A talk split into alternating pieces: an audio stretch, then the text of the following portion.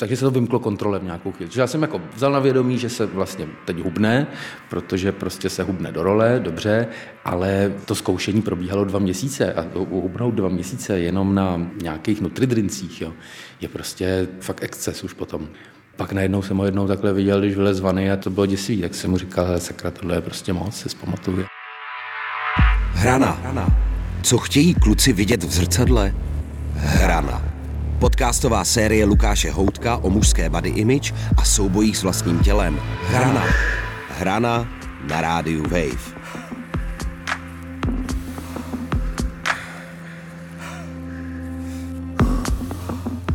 Herce Dana Krejčíka sleduju na Facebooku několik let. Osobně se neznáme. Vystupuje především v představeních na alternativní scéně. Značnou popularitu získal letos na jaře, když se s partnerem Matějem Stropnickým zúčastnili hojně sledované výměny manželek.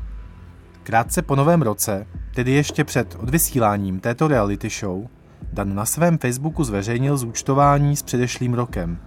A z náznaků bylo patrné, že v jeho průběhu zápasil se svou váhou a dostal se přitom za hranu.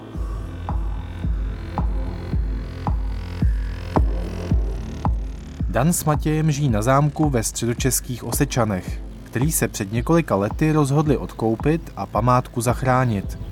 Žijí v bojových podmínkách. Při velké úzké silnice mě po hodině jízdy autem zavádějí do zámeckého parku, kde zpívají ptáci a už z dálky je slyšet ruch staveniště.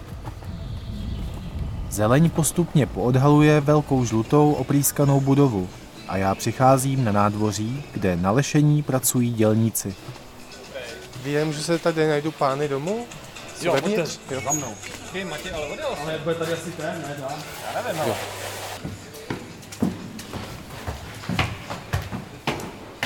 Když se tady do těch dveří takhle pořád nahoru a tam přijdete přímo před jejich komnaty, tak tam zaklepejte. Super, děkuji.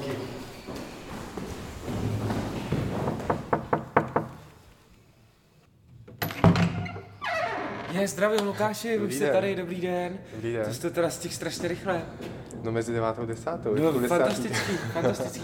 Tak já si tady jenom něco ještě vezmu a půjdu za váma, najdem se jakým Dob- jste na zámku. Dobře.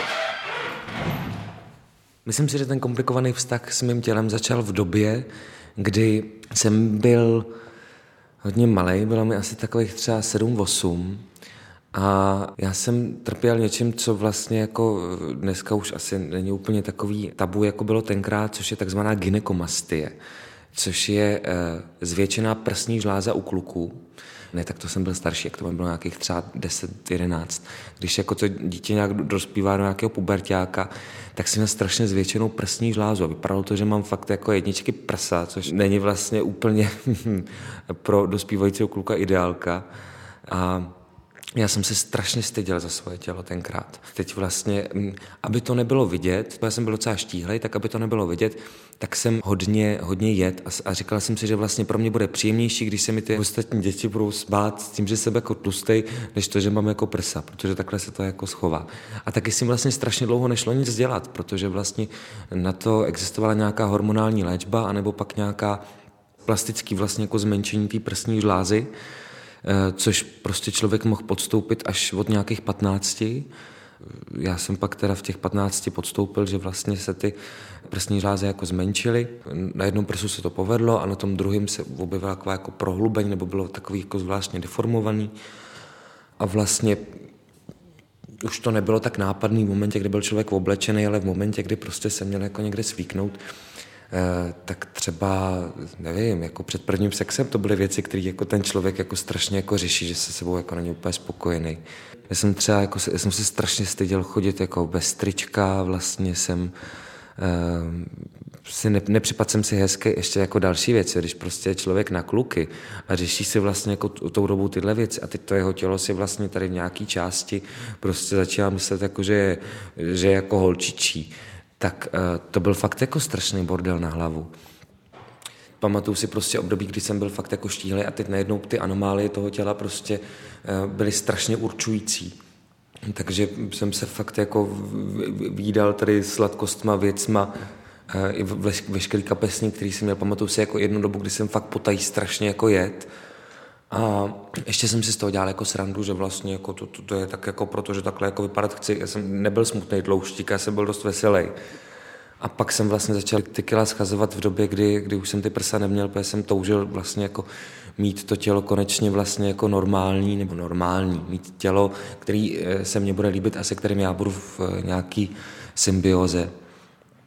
A, a od té doby vlastně si myslím, že se s tím tělem táhne takový nějaký uh, souboj asi spíš. Někde jako je nám spolu líp, že máme takový jako mírový stavy, někde je to horší. A není to vztah, který by byl prostě uh, klidnej. Co je ti? Eine. Co je ti? Přišla dánská dívka, která řešila teda to téma trans lidí, ale mimo to vlastně jako řeší uh, otázku nějaký sebelásky, nějakého sebepřijetí.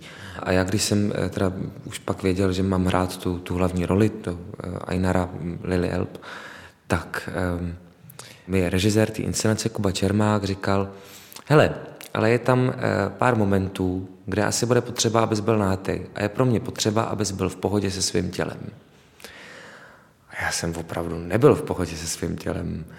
Takže jsem eh, jako říkal, jo, jo, jo, jo, tak jo, teď vlastně jako jsme probírali, jak by ta inscenace měla působit, jak by měla jako vypadat, že mým záměrem bylo ukázat eh, tu proměnu, o který se tam mluví, z několika různých úhlů a jedním z nich vlastně eh, byl i ten, že to prostě není vždycky úplně příjemný pohled. I tím, čím vlastně si ty lidi jako musí úplně procházet a nějakým cílem pro mě tenkrát bylo, extrémně hubený tělo, který prostě eh, bude ukazovat jako i ty stinné stránky té proměny. A začal jsem velmi hubnout. I to vlastně jako byla součást nějaký domluvy, kdy jsme jako tu, tu věc jako zkoušeli. No jo, ale začal jsem hubnout v době, kdy premiéra měla být za asi dva a půl měsíce poměrně intenzivního, docela drsného zkoušení a spousty další práce okolo. A já jsem tenkrát vlastně schodil za tu dobu takových ve finále to bylo pak asi docela víc, ale nějakých třeba 18 kilo všeho všady, což pro to tělo je strašný záhul a dělal jsem to tím eh, nejhorším možným stylem a to bylo tím, že jsem prostě nejet. A jak někdo říká, že to nejde, jde. jde. A je vlastně docela s odstupem času děsivý, jak snadno eh, to jde protože já jsem vlastně fakt jako žil na tom, že jsem za den vypil jeden nutridrink nebo nějakou tu manu, něco takového jednu a každý třetí den jsem si dal polívku a do toho jsem pil spousty kafe a, e, a to bylo všechno.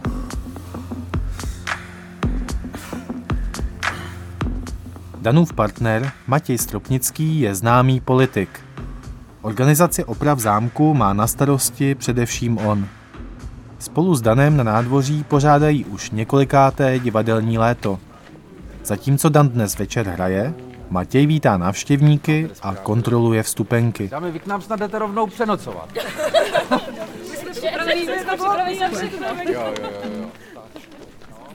Já jsem věděl, že on jako chce a že musí zhubnout do té role, že to mám jako takhle zadaný ale v tu chvíli se to vlastně, takže se to vymklo kontrole v nějakou chvíli. Čiže já jsem jako vzal na vědomí, že se vlastně teď hubne, protože prostě se hubne do role, dobře, ale to zkoušení probíhalo dva měsíce a hubnout dva měsíce jenom na nějakých nutridrincích, jo, je prostě fakt exces už potom. Čili pak jsem ho najednou jednou viděl v zrcadle, kde on zkoušel od rána do noci a to, jako ty, ty měsíce byly náročný i s ohledem na to, že prostě to bylo zkoušení hlavní role ve velkém divadle, prostě 600 lidí najednou a jako velká premiéra, tak si na tom dával strašně záležet.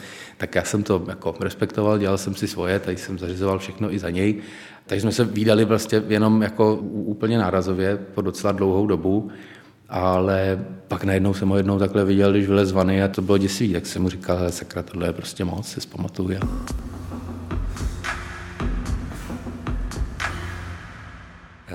S odstupem času nevím, kde jsem vlastně jako bral tu energii v tom zkoušení, že jsem se prostě úplně nesložil a nezhroutil. Myslím si, že tam musel zapracovat nějaký adrenalin, nebo že ta hlava byla prostě najednou tak strašně silná, protože když to skončilo, tak já jsem si furt jako s těma lidma, kteří pak za mnou už chodili a říkali, hele, fakt to asi jako není úplně v pohodě, to jak vypadáš, nebo jedna věc je, jak člověk vypadá, druhá věc je, jak člověk působí.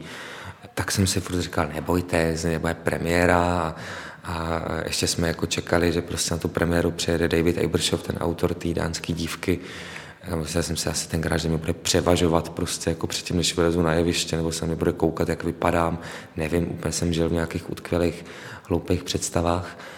A, a všem jsem jako říkal, nebojte, prostě bude premiéra, dojedem prostě, že se tady všichni slavnostně jako opijem na premiéře, jak půjdu a dáme si spolu smažák v Houmrovi na Praze dva a bude to dobrý. E, no, tak byla ta premiéra a druhý den jsem si jako řekl, že se jako po těch dvou a půl měsících prvně najím, tak jsem zjistil, že to vlastně nejde. A nejde to z několika různých důvodů. Jedním z nich bylo to, že to tělo si úplně odvyklo, že přijímat nějaké jídlo, bylo dost jako zhuntovaný. Vlastně jakmile e, jsem se uklonil naposled na té premiéře, ty lidi tam stáli, pak všichni chodili, říkali, jak to bylo fantastický, to vás ještě tak jako drží, je to jako dobrý. Tak vlastně jsem se druhý den probudil, měl jsem pocit, že mi je o 40 let víc protože jsem měl pocit, že mě eh, bolí celé tělo, že mě strašně bolely zuby třeba, nebo úplně jsem byl takovej jako zhuntovaný.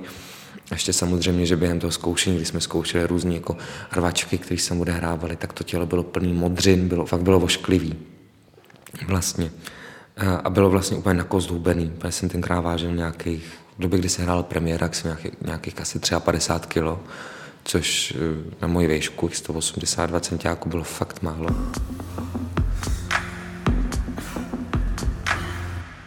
Přišlo mi, že to vlastně přestal vidět, jo? ten dopad té své diety. My jsme si řekli, dobrý, tak do té premiéry se to musí nějak jakoby udržet, to bylo třeba týden, deset dnů nebo co, ale dva dny po té premiéře jsme si jako hodně vážně sedli nad tím. Eh, on si to uvědomil, že to je prostě přehnaný, taky z něj spadla ta tréma, to představení dopadlo dobře a najednou jako se to uklidnilo trochu. A v tu chvíli nastal okamžik, kdy to najednou nešlo. Tu chvíli mi došlo, že to není jenom běžný hubnutí, ale že to může mít souvislost s touhletou nemocí. Vlastně to několikrát vypadalo, že se nechytí, jako, jo? že to vlastně pět dnů, šest dnů to šlo a pak dva dny zase se to vrátilo zpátky do té problematické fáze, kdy toto tělo neudrží a takhle třeba třikrát. A to už jsme pak byli docela nervózní z toho, jestli to fakt není vážnější a no.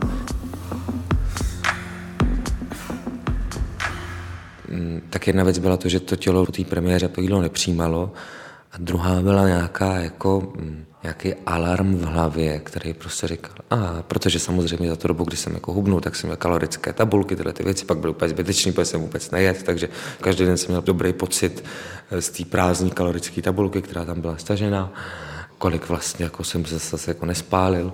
Tak to byl takový alarm, který byl zapnutý v té hlavě, že prostě když před tebou jako ležel smažák třeba, tak uh, si dáš jako ty tři sousta a vlastně máš jako špatný svědomí, stáhnutý žaludek a ten bordel v té hlavě, kouzlo psychosomatiky je vlastně tak velký, že to tělo to neudrží, tu věc.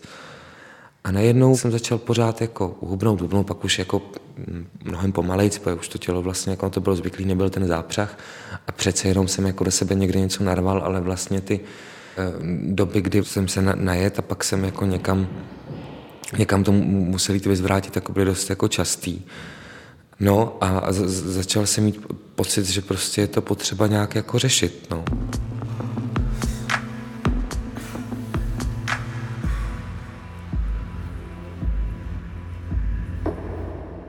Um, pak ale, když vlastně nedodržoval tu dietu, to mě trochu štvalo, no, protože jsem si říkal, sakra, tak jako schoda na diagnóze je. Víš, co ti je, víš, co ti hrozí, víš, jak se z toho dostat, no tak sakra, pojďme to udělat, není to zase tak strašný, jsou to dva nebo tři měsíce. A když se to neudělá, může to pak být docela horší. A jako v tomhle ohledu jsem měl vztek, protože jsem se bál ani ne tak o to, že by to nakonec nezvládl, jako spíš, že se to protáhne úplně zbytečně na dlouhou dobu a e, tak víte co, no to společné stolování ve dvou je taky prostě důležitý a když se něco vaří, tak to člověk rád vaří i pro toho druhého třeba, když ten druhý si dá vždycky nutri-drink, no, otravný trochu, jo, čili... Což takhle vypadaly vaše večeře? No, nějakou dobu jo, docela dlouhou, takže e, je to takový... Že jste jako jet normální jídlo a... No, no, no. no. A dan No a pak on říkal, hele, já nechci u toho sedět s tebou, protože já mám chuť na to jídlo, co máš ty. A teď ho jakoby nemohl, to bylo před tou premiérou hlavně. I potom zase u té diety říkal, že zase vývar. Říká, no jo, tak doktor říkal, že zase vývar, co mám dělat? Jako, tak jsem ti ho udělal dneska trošku jinak, ale jako musíš to chvilku vydržet. Takže pak jsme spolu přestali jíst společně, což To jsou takové drobnosti, které nejsou prostě pro žádný vztah dobrý, si myslím, no, nebo pro nás to byla vždycky taková chvilka, ne, že bychom nějak strašně vyvařovali, ale jsem takhle byl zvyklý z domova, eh, že jsme vždycky přišli domů, každý byl někde a u večeře jsme si prostě říkali aspoň tu hodinu, ehm, co kdo zažil, co, co ho napadá, jak se cítí, co ho čeká a tak dále. Bylo třeba pro vás i důležitý, že samozřejmě, když člověk takhle jako hubne, tak se mění i jeho tělo, jeho vizáž a tak dále. Řešil jste hmm. třeba vy i tohle, jako že, že ten člověk potom jako není úplně taky jako vzhledný, jako přestože si myslí, že samozřejmě chce dojít do nějaký... Vypadal strašně, jako, co mám říkat, vypadal strašně, to jsem mu taky řekl. Jako. Tomu tělu to prostě nepomohlo ani, ani vzhledově, ani vzhledově. No.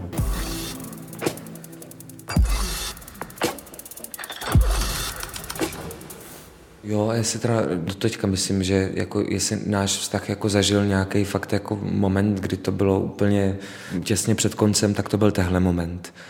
Kdy vlastně jako z toho vztahu zmizela nějaká pohoda, zmizel z něj i ten intimní život v ten moment. Ten vztah tenkrát podle mě jako mm, držela jenom Matějova velká jako urputnost. Já si myslím, že i v ten moment, kdyby jako mi řekl, ale já z toho vztahu jdu pryč, tak by řekl, děsi, děsi, děsi protože ten člověk prostě se zblázní.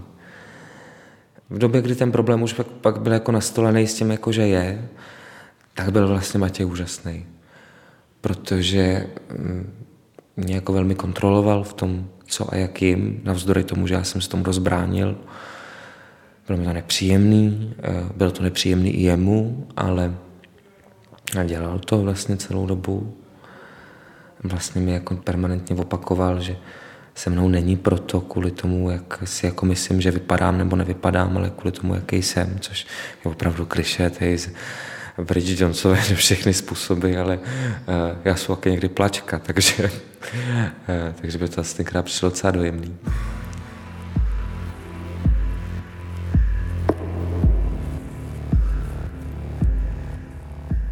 Jakub Čermák, režisér Dánské dívky, působí v pražském alternativním divadle Venuše ve Švehlovce, kde právě zkouší nové představení. Zajímá mě, jak svou roli v Danově hubnutí zpětně vnímá. A tak si s ním domlouvám ve Venuši schůzku. I need to give my 15 minutes uh, to Lukáš and then I'm yours. Aha, čau. Čau. To je asi nahoru, tam možná bude větší klid. Jo celou tu záležitost s tím, jak eh, Dan eh, zhubnul až eh, moc a pak s tím měl prostě problémy, tak to vlastně považuji i v tom našem vztahu za takový svoje obrovský selhání, protože se za to do určitý míry cítím vlastně jako zodpovědný. A je vlastně zajímavý, že jsme, nebo já jsem nedokázal nikdy o této zodpovědnosti s Danem skutečně mluvit. A je to tím, že to vznikalo prostě v představení, který jsem režíroval a samozřejmě, že jsme oba gejové a řešíme to, jak vypadáme, řešíme, kolik vážíme a já to řeším prostě stejně intenzivně jako třeba možná, možná on. A teď jsme prostě dělali to představení a samozřejmě, že tam probíhaly nějaký prostě vtípky, nebo to, jestli se prostě vejde do šatu, nebo se nevejde do šatu. Teďka prostě jako ta postava skutečně tam prostě jako se převlíká na jevišti, nebo je nahá a tyhle ty jako věci. A já jsem vlastně jako neměl nikdy pocit, že bychom překročili nějakou hranici. A pak se začalo stávat, že za mnou začali chodit nějaký herci a říkali mi, hele, ten Dan prostě strašně jako zhubnul. On je, ale to je prostě fakt, to není jako normální, to nevypadá jako dobře. A já jsem to vlastně strašnou dobu, dlouho jsem to neviděl, protože jsme dělali na tom představení, byli jsme toho plní, hrozně jsme to jako oba prožívali.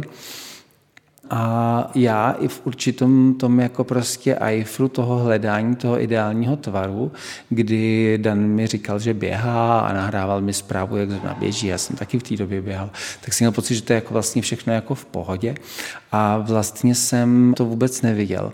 A za to se jako zpětně hodně stydím a Vlastně fakt mi to nějakou dobu trvalo a teprve, když mi to řekl jako druhý nebo třetí člověk, tak jsem jako přes ten opar toho představení byl schopný se jako podívat a vlastně tam zase vidět nějakou tu lidskou stránku. To jako si teďka nedávám, ale zcela oprávně. Úplně jako nejlepší vysvědčení k tomu, co se dělo. A co jsem si z toho právě odnesl, tak je přesně tohle, že my někdy, a myslím si, že Dan i tím, jak prostě taky strašně jako chce, aby ten výsledek byl prostě jako dokonalý, a myslím, že to tam hodně hrálo roli, tak si myslím, že jsme oba prostě jako chrky uháněli eh, za nějakým cílem a on to takhle potom odskákal.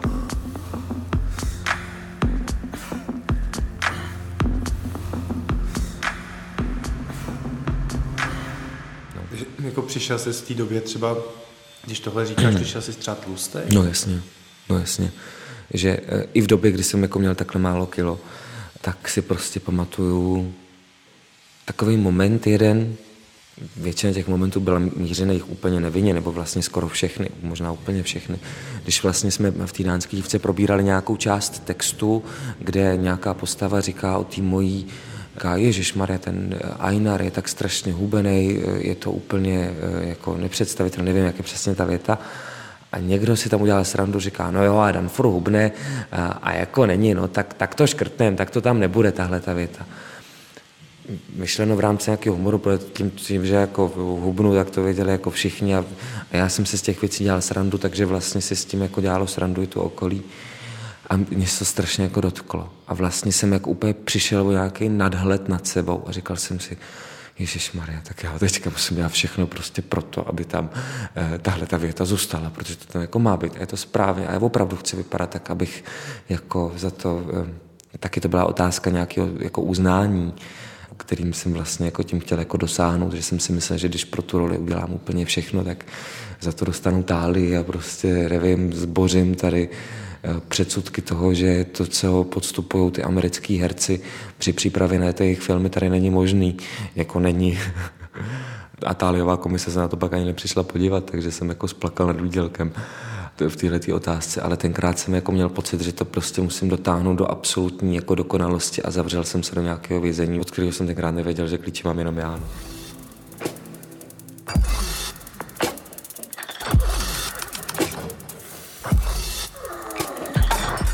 Poznat, že se blízký člověk potýká s poruchou příjmu potravy, bývá těžké.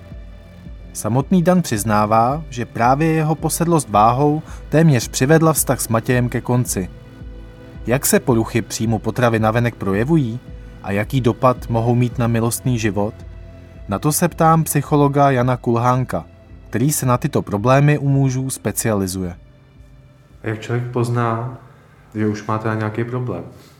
Dobře se to pozná u anorexie, protože tam ruku v ruce s anorexí, alespoň s tou typickou formou, jde to velký hubnutí. A tam to většinou pozná to v okolí. V okolí si začne všímat, že v krátkém časovém úseku ten kluk eh, hodně zhubnul, jo, když se bude držet kluků. Začnu na to upozorňovat a to myslím, že má cenu jako si tohle už začít všímat. Poznáme to tím, že výrazně se mění stravovací návyky, Není to jenom dietování, ale je to i prostě opouštění mnoha jídel, takový to jako předefinování toho, co je zdraví. Eh, najednou zdraví začíná být všechno nízkotučný a tak. Potom eh, vyhybání se společného jedení vlastně. Eh, jsou to lidi, kteří, když trpí anorexí nebo bulimí, tak vlastně dost neradí jedí, přestanou být schopný v podstatě jíst jako na veřejnosti, ale i třeba doma v rodině, jo? že si berou jídlo, odnášejí si ho a jí někde někde prostě v pokoji nebo někde mimo ostatní. A proč tomu dochází? Proč, proč se nosí pryč nebo neradí před ostatníma? No, protože za prvé eh, můžou některý ty část toho jídla vyhazujou. Za druhý se stydí. Oni se začnou stydět za to, že jí před ostatníma, protože mají pocit, že vypadají jako takový nenažranci. Jo. Eh, podobně jako je zkreslený ten pohled sami na sebe. Oni hubnou, ale připadají si tlustý, když se podívají do zrcadla. Tak vlastně je zkreslený i to vnímání toho samotného aktu jedení. Že vlastně začnou se cítit provinile, stydí se za to, že jí jako třeba běžnou porci nebo vůbec něco, že jí. Jo, mají pocit, že ostatní je musí vnímat jako, jako takový ty, co se předspávají. Eh, je tam hodně takový téma jako strach ze ztráty kontroly, proto vlastně se tak strašně hlídají. Oni se bojí, že když začnou jíst, jako když by si pustili trochu ty pravidla, takže se automaticky rychle začnou přejídat. Což se teda pak taky někdy stane, ale stane se to prostě proto, že se kontrolují moc dlouho. jo, tak se stává, že někdy ta anorexie přechází v bulimy například. No a e, začínají se vážit, sledovat váhu, obvykle všichni e, začnou si nějak sledovat kalorický příjem. Jedna věc je ten člověk samotný, jako, ale ono to má, předpokládám, vliv i na jejich okolí, že jo? Jak, No. jak, jak, jak moc velký vliv to má na okolí nebo vztahy toho člověka?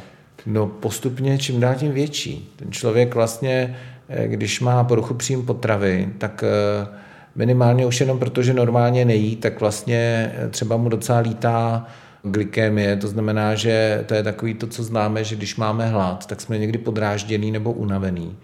Oni teda vlastně pocit hladu, pokud teda hladoví, tak ho ztrácejí po nějaký době, ale ta únava po nějakým době taky přichází, podrážděnost přichází, eh, horší soustředěnost, problém se spaním. A to jsou věci, které vedou k tomu, že ty lidi vlastně ve vztahu začnou být takový protivný, prostě eh, takový sebestředný, Eh, když se budete pořád pozorovat a pořád se budete věnovat jenom sám sobě, tak i když na začátku jste mohl být hodně empatický pro druhý, tak vlastně stejně nakonec se z vás stane sebestředný tvor, který vlastně pořád sleduje sebe a přemýšlí nad sebou. Jo? Takže to jsou věci, které pro ten vztah dobrý nejsou. Dá se taky říct, ehm, že porucha příjmu potravy může zničit vztah člověka s někým dalším? Že, že skutečně se kvůli tomu třeba můžou lidi rozejít? Já myslím, že se to docela často stává, že se lidi rozchází, eh, když jeden z nich trpí poruchou příjmu potravy, protože eh, když je ta nemoc opravdu hodně silná, tak je tam taky, jak je tam ten negativní vztah k vlastnímu tělu, tak eh, to taky ovlivňuje sexualitu. Ty lidi mají třeba pak problém se sexem, jo? že vlastně se vyhybají sexu s partnerem, s partnerkou, za prvé. Za druhý, tím, jak jsou hádaví, takový protivný, prostě často, no tak to někdy toho partnera prostě přestane bavit. A nebo se o tom teda doma začne mluvit. Otevře se to, pomenuje se to, dobře, jsi nemocnej, tak se ti budu snažit pomoct. Jenomže to pomáhání ze strany partnera potom vede k takové jako nevyrovnaný pozici. On se pak dostává do takového role rodiče nebo terapeuta a byť to tomu nemocnému pomáhá, tak mu to ale pak časem začne líst na nervy a e, vlastně začnou jako bojovat o ten, no prostě se mění ten vztah. Jo, já když se budu dlouhodobě muset o svoji partnerku starat, dlouhodobě taky budu v té pečovatelské roli a přestávám být partner. Začínám být takový prostě pečovatel. A na to jako řada vztahů prostě dojede.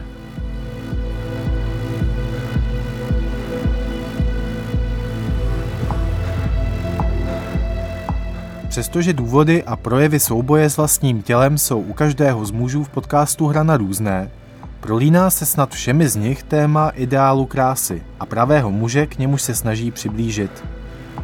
Podle četných zahraničních výzkumů mají na rozmachu poruch příjmu potravy v posledních letech velký podíl sociální sítě a seznamovací aplikace.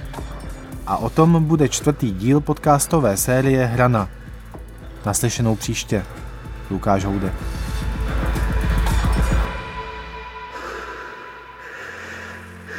Hrana. Hrana. Co chtějí kluci vidět v zrcadle? Hrana. Podcastová série Lukáše Houtka o mužské body image a soubojích s vlastním tělem. Hrana. Nejen o duševních nemocích mluvíme na rádiu Wave, taky v magazínu Diagnoza F s psychologi, psychiatry a terapeuty. Sérii Hrana i magazín Diagnoza F poslouchej na webu wave.cz, v aplikaci Můj rozhlas a v dalších podcastových aplikacích.